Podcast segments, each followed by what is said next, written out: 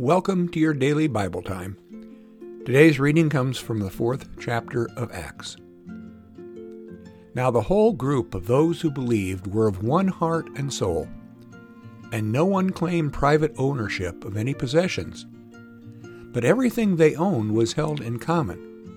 With great power, the apostles gave their testimony to the resurrection of the Lord Jesus, and great grace was upon them all.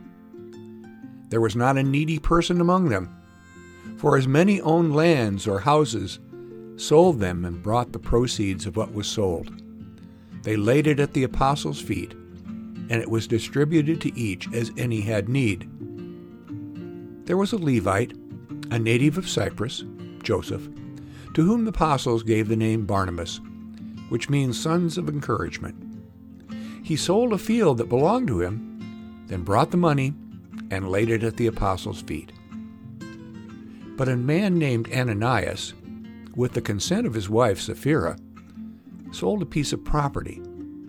And with his wife's knowledge, he kept back some of the proceeds and brought only a part of it and laid it at the apostles' feet.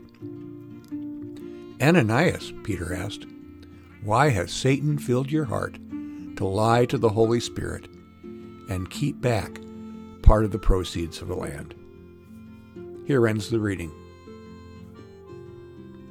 This is the story of one of the earliest groups of those who followed Christ. From the very beginning, they placed great emphasis on living in a tight community. They practiced self care. The greatest of them shared with the least of them. One couple who lived in the community, Ananias and his wife, sold their possessions but held some back for their own use. Peter attributes their selfish reluctance to the work of Satan. How does our selfishness hold us back from being all that we could be in God's sight?